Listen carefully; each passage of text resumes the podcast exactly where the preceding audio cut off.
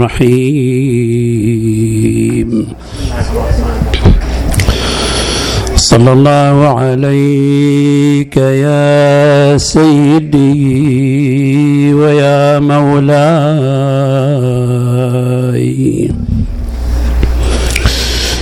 يا رسول الله. صلى الله عليك وعلى آلك الطيبين الطاهرين.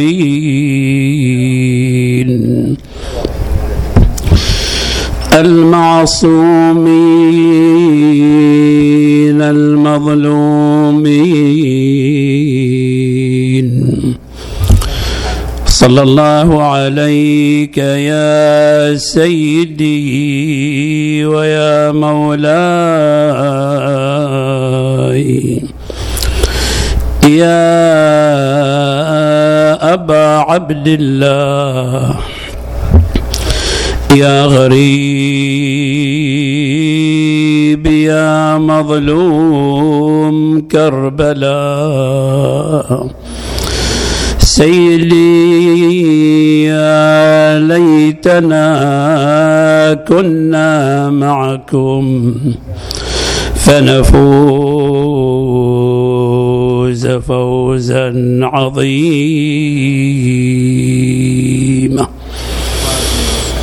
مدارس آيات خلت من تلاوة ومنزل وحي مقفر العرصات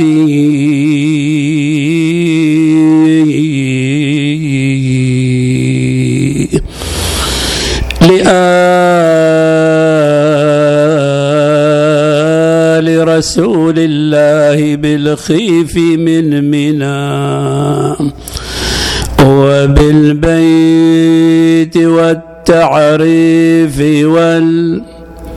والجمرات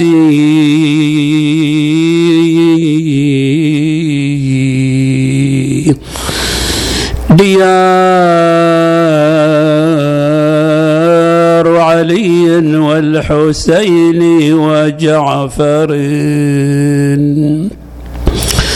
وحمزة والسجاد ذي الثبنات.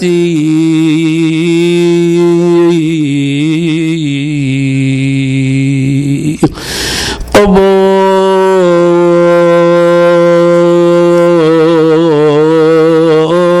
بكوفان وأخرى بطيبة وأخرى بفخ نالها. الصلوات.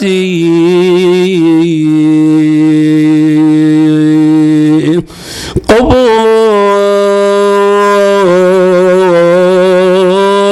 بجنب النهر من أرض كربلاء.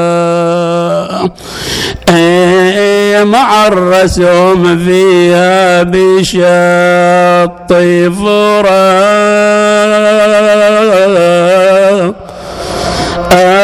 آتي أفاطم لو خلت الحسين مجدا وقد مات عطشانا بشط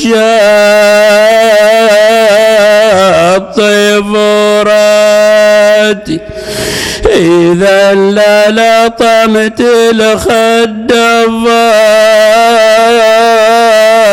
الفاطم عنده. وأجريت دمع العين في الوجنات فاطم قومي يا ابنة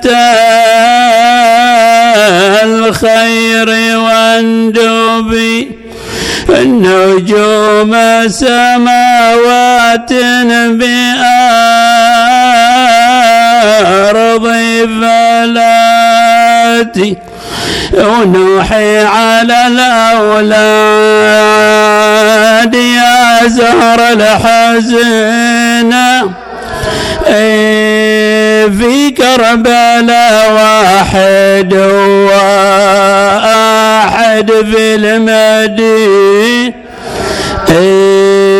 وتفرقوا عن شو صار الشمل تبدي. اي واحد من جعد قضى واحد من واحد دفن عند واحد عن شبعي. وقبر الحسن عند قبر حسين لا حول ولا قوة إلا بالله العلي العظيم. إنا لله وإنا إليه راجعون. جاء في الحديث الشريف النبي الأكرم صلى الله عليه وآله وسلم. قال الحسن والحسين إمامان. إن قام وإن قعدا. صلوا على محمد وآل محمد. وسلم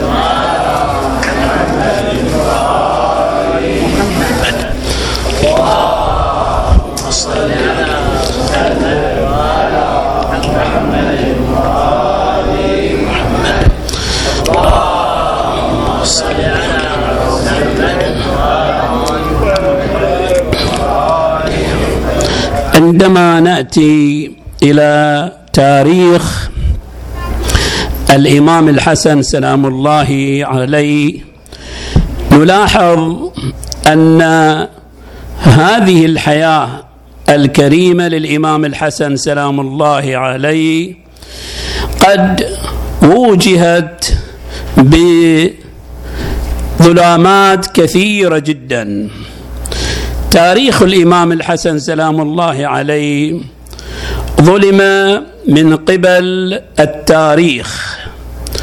ومن قبل السلطات السلطة الأموية والسلطة العباسية. وأيضا ظلم من قبل أصحاب الأقلام حتى المعاصرين الذين كتبوا عن الإمام الحسن سلام الله عليه. ولذا نلحظ هذه الحياة للإمام الحسن سلام الله عليه. مليئة بالكثير من الأسئلة ومن الشبهات والتشكيكات. هناك تشكيكات كثيرة جدا لأنه الإمام الحسن سلام الله عليه من الذي كتب تاريخه؟ هناك كثير من الأقلام الأموية والعباسية هي التي كتبت تاريخ الإمام الحسن سلام الله عليه. ولذا نلاحظ أنه تطرح الكثير من التساؤلات المتعددة مثلا حول شجاعة الإمام الحسن حول ميل الإمام الحسن إلى حياة الهدوء والاستقرار والترف أن الإمام الحسن سلام الله عليه مزواج ومطلاق وهكذا هناك الكثير من الأسئلة التي تتحرك في الذهن حول حياة الإمام الحسن سلام الله عليه. من تلك الأسئلة التي تطرح عند البعض أنه لماذا الإمام الحسن سلام الله عليه لم يحارب معاوية لماذا الإمام الحسن لم يقاتل والإمام الحسين قاتل؟ لماذا؟ شو السبب؟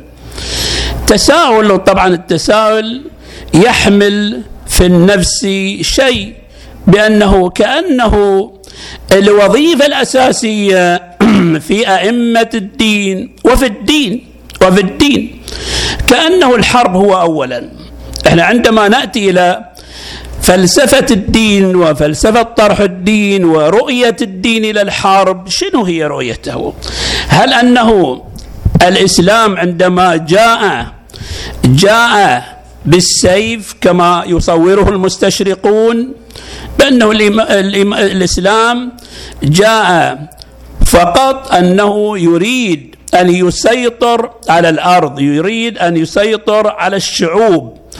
وسيطرته بأي وسيلة؟ بوسيلة السيف. ولذا هذه رؤيه غير صحيحة. الدين عندما يأتي إلى قضية الحرب الحرب يعتبرها آخر الدواء. أن الدين يجعل في زاوية ضيقة حرجه جدا فيلتجئ إلى الحرب والقتال. ان الدين يقول لا إكراه في الدين. هذا هي الشعار. يعني لا يريد أن يدخل الشعوب بدون إرادتهم بدون اختيارهم بدون قناعاتهم. لا. تريد تدخل ادخل بقناعتك وإرادتك واختيارك. المهم أنك شنو؟ لا تثير. فتن وتثير بلبله في المجتمع وتوجد عدم استقرار في المجتمع. هنا إذا الإنسان يتحرك في المجتمع ويكون مضرا للمجتمع لا يقف الدين أمامه ولا يقبل منه. أما أنه قضية الاعتقاد تأتي من الإيقان. ولذا قال لا إكراه في الدين ولذا رفع الشعار آخر وادع إلى سبيل ربك بالحكمة والموعظة الحسنة وجادلهم بالتي هي أحسن. ولذا أيضا الدين عندما يحارب في الواقع وعندما يواجه حربه حرب دفاعية ليست حرب هجومية. ونادر جدا أنه يكون هناك ابتداء بالحرب من قبل الإسلام. نادر. ولذا نحن عندنا في الفقه الإسلامي في فقه الحرب بأنه لا يجوز لأي جهة أن تقوم بالحرب الابتدائية. فقط الذي يستطيع أن يقوم بذلك هو الإمام المعصوم سلام الله عليه. أما غير المعصوم لا الكثير من الفقهاء يقولون بأنه لا يجوز أن تكون هناك حرب ابتدائية بل دائما دفاعية. هذه النظرة. ثانيا عندما نأتي إلى التساؤل الذي يطرح حول الإمام الحسن سلام الله عليه بأنه لماذا لم يحارب الإمام الحسن وحارب الإمام الحسين. نسأل سؤال أنه هل الإمام الحسن يملك جيشا عقائديا؟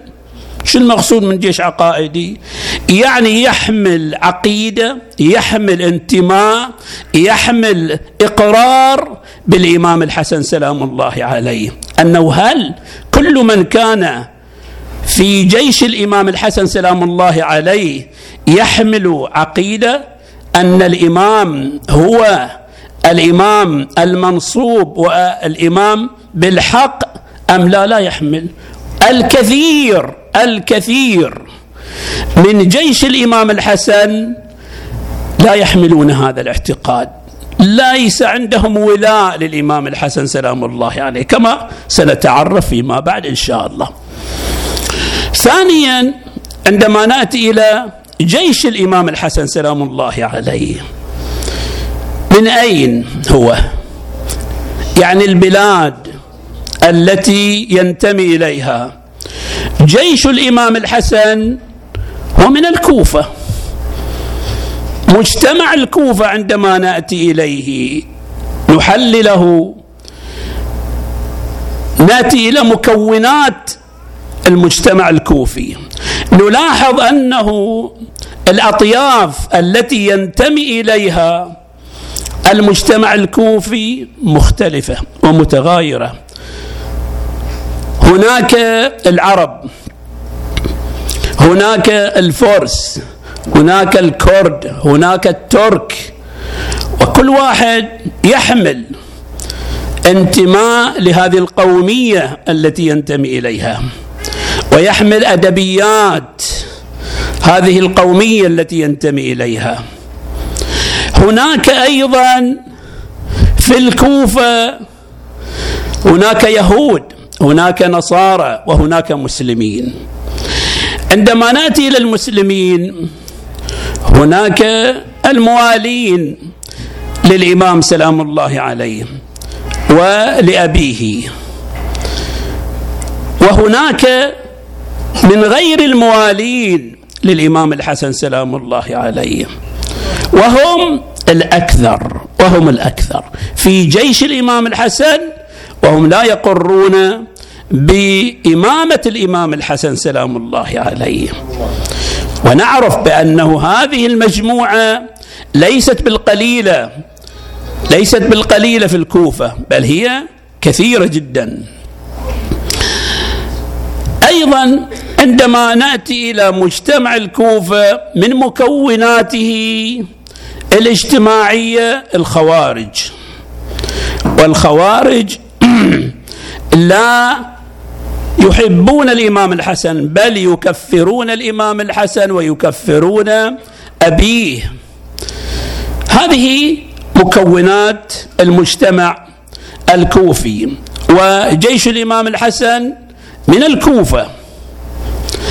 أيضا عندما نأتي إلى الجيش من ناحية العدد هل أنه العدد الذي هو لجيش الإمام الحسن من ناحية العدد؟ وطبعا العدد له دور على الجانب النفسي والمعنوي للجيش. صحيح. إنه كم من فئة قليلة غلبت فئة فئة كثيرة. ولكن العدد له تأثير المعنوي له تأثير في النفس أيضا. فالعدد عندما نأتي إلى جيش الإمام الحسن الشيخ باقر الشريف القرشي يقول بأنه عدد الإمام عدد جيش الإمام الحسن أربعين ألف أو يزيدون قليلا. مرتضى الياسين يقول عشرين ألف يزيدون قليلا. هذين رقمين. إذا جيش الإمام الحسن بين الأربعين وبين العشرين.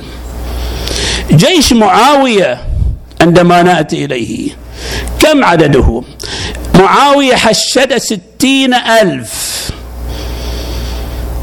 وبعد فرار مجموعة من جيش الإمام الحسن. كم الذين فروا من جيش الإمام الحسن وذهبوا إلى جيش معاوية؟ التاريخ يقول ثمانية آلاف. ثمانية آلاف. يعني تعال احسبها. من الجانب العددي ومن الجانب المعنوي. وفيهم قادة مثل عبيد الله بن العباس. يفرون ثمانية آلاف من جيش الإمام الحسن وينتمون لو فروا.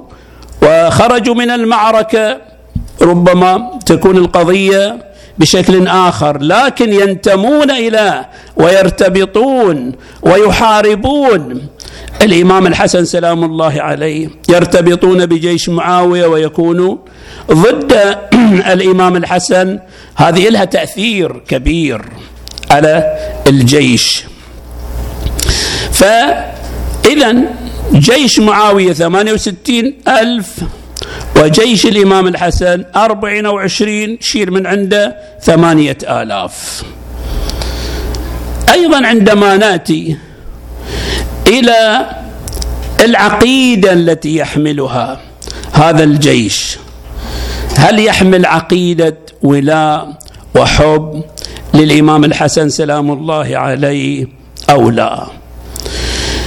كما قلنا بأنه هناك الخوارج هناك الذين لا يرتبطون بالولاء للامام الحسن سلام الله عليه والذين خرجوا بعضهم تبعا لقبائلهم لأنه من العادات والتقاليد أنه إذا رئيس القبيلة بايع فلان القبيلة كلها بعد تتبعه.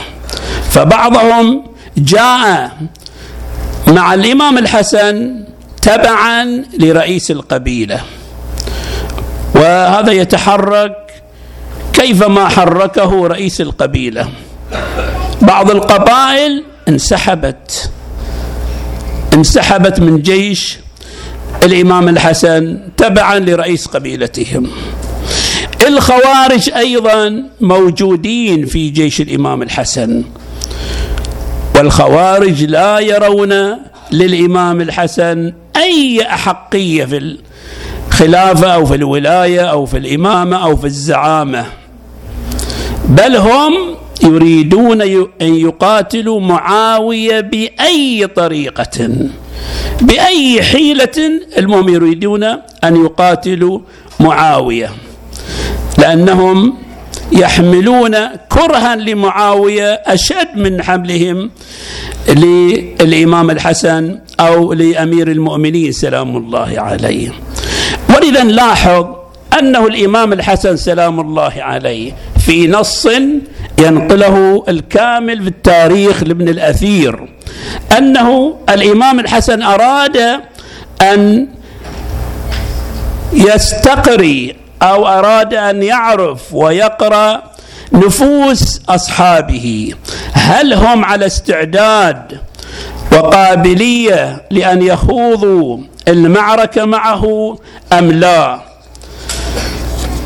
الإمام الحسن وقف وخطب على الجيش.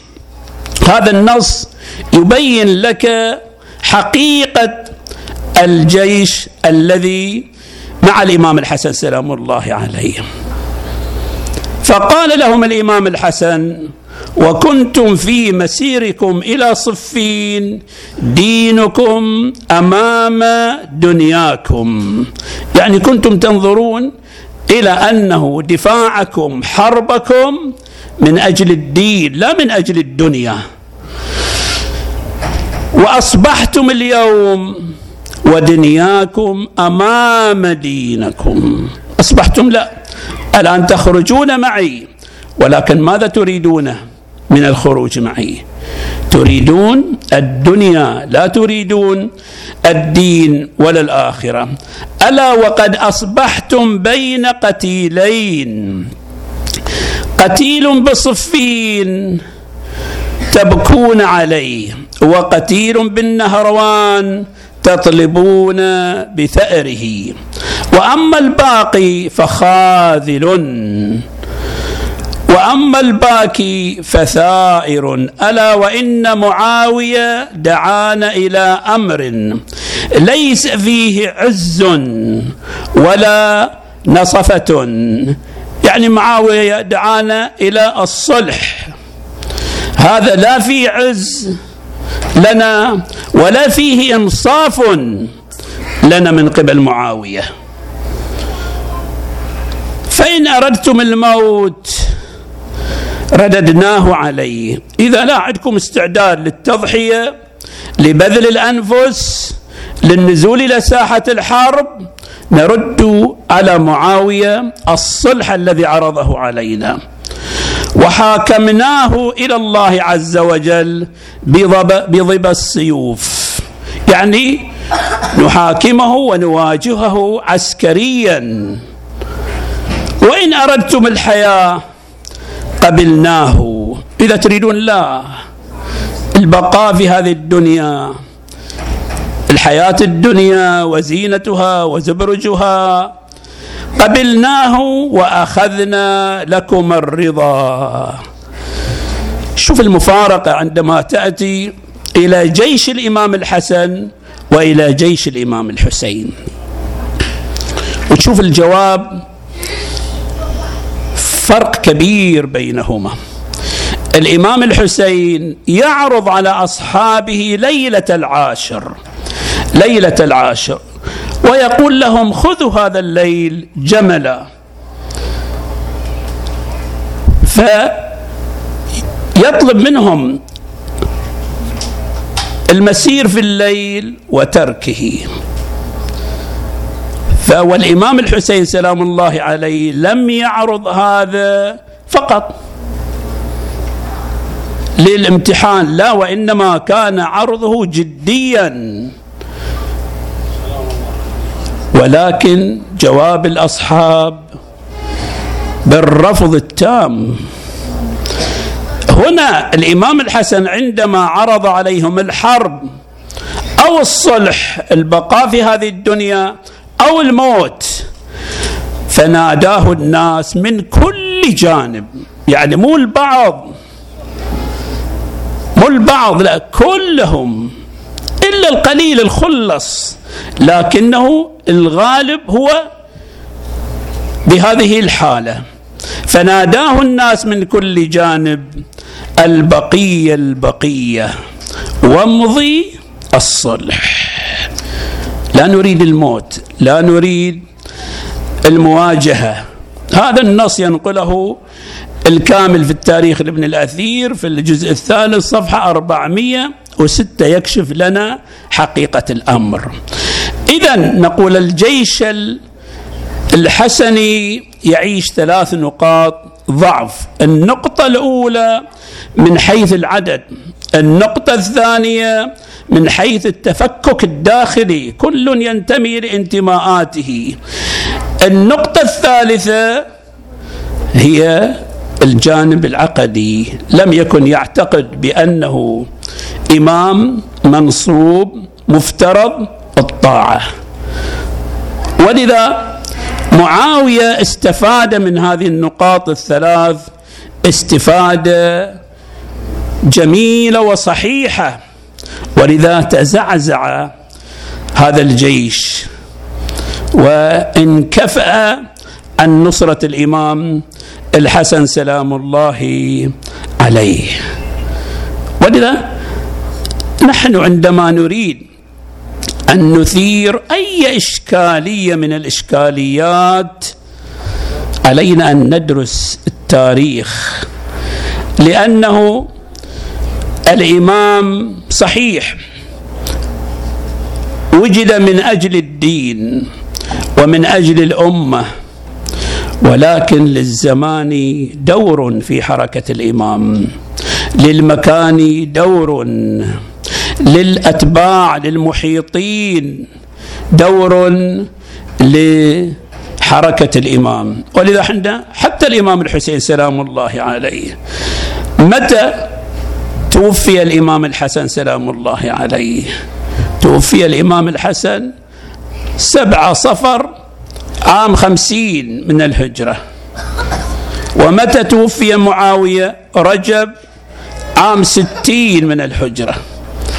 هذه الفترة الزمنية تسع سنوات تقريبا لم يتحرك الإمام الحسين سلام الله عليه.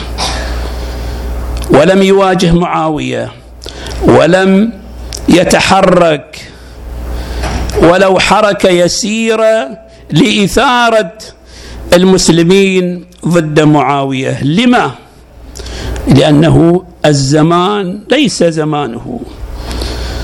الأرضية ليست مهيئة ليست قابلة لأن يتحرك الإمام الحسين سلام الله عليه. ولذا معاوية صاحب الدهاء حاول وسعى في القضاء على الإمام الحسن سلام الله عليه ليتخلص منه جسديا كما اطمأنت نفسه بأنه معنويا الإمام الحسن لا يستطيع أن يتحرك. ولذا تقول الروايات أنه دس السم إلى الإمام الحسن سلام الله عليه ستة مرات إلى أنه جاءت المرة الأخيرة ودس إليه معاوية عن طريق زوجته جعد بنت بنت الأشعث. دس إليه ذلك السم. وما إن دس إليه ذلك السم إلا واحس الإمام الحسن. سلام الله عليه بأثر ذلك السم سقط الإمام الحسن على فراشه يتقلب يمينا وشمالا. دخل عليه الإمام الحسين في يوم من الأيام يمرضه. رآه وقد اصفر لونه تغير حاله. راه وقد كان يقذف قطعا من كبده. هنا بكى الإمام الحسين قال أخي لما تبكي؟ إن الذي قدم إلي السم واحد. لا يوم كيومك يا أبا عبد الله. يوم تزدلف عليك الجيوش. ثلاثون ألفا. كان الإمام يتحدث معه في هذه الأثناء وإذا بالباب تطرق. من الطارق؟ قالت أنا زينب أنا أم المصائب دخلت الحوراء الزينب رأت الإمام الحسن بتلك الحالة. هنا صاحت وأخا وحسنا. وقد أزاح الإمام الحسين ذلك الطشت الذي فيه قطع من كبد الإمام الحسن لاحت عيناه ذلك الطشت فصاحت وأخاه أويل كبد الحسن متقطعة. بسم المنية. أصبح يعالج وصبحت زينب شجية آه آه ودخلت عليه وعاينت له. إلوج وحده عنده اخو حسين ودمعه فوق خنده. آمر خي يشيل طشت البيج ابدا شيله يا اخويا لا تشوف الهاشميه آه شيل الطشت خوف الوديعة. تشوف جبلي خوفي تحنو من بجاهه يزيد وجدي هذه وديعة والدي. حيدر جدي ما أقدر أشوف دموع بخدها جريه ويلي سمعت ونينا وقبلت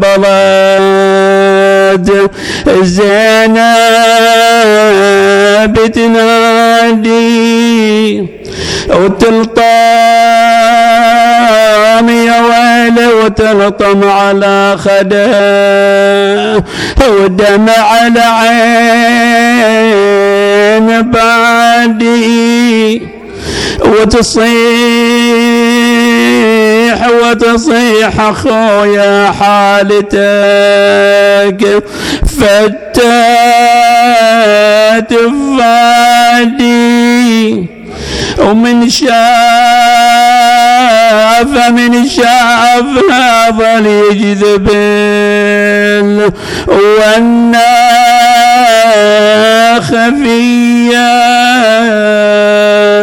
ومن غالك من غالك بسما يا خويا وقرات العين يا حسين يا حسين من أخويا استخلف الله. وما لك معين قضى الزكي وفنوح يا محبي فذي الأملاك علي تبكي اللهم صل على محمد وآل محمد. اللهم بحق الزهراء وأبيها وبعلها وبنيها. والسر المستودع فيها. اللهم ارزقنا توفيق الطاعة وبعد المعصية وصدق النية وعرفان الحرمة.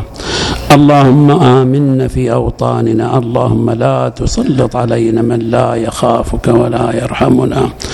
اللهم اقض حوائج المحتاجين خصوصا إخواني الحاضرين. اللهم شافي مرضانا يا رب العالمين. أما يجيب المضطر إذا دعاه ويكشف أما يجيب المضطر إذا دعاه ويكشف السوء. أما يجيب المضطر إذا دعاه ويكشف السوء. اللهم صل على محمد وآل محمد. اللهم بحق الزهراء وأبيها وبعلها وبنيها والسر المستودع فيها. اللهم ألبس كل مريض من مرضى شيعة أمير المؤمنين. لباس الصحة والعافية والسلامة اللهم وأنزل شآبيب الرحمة.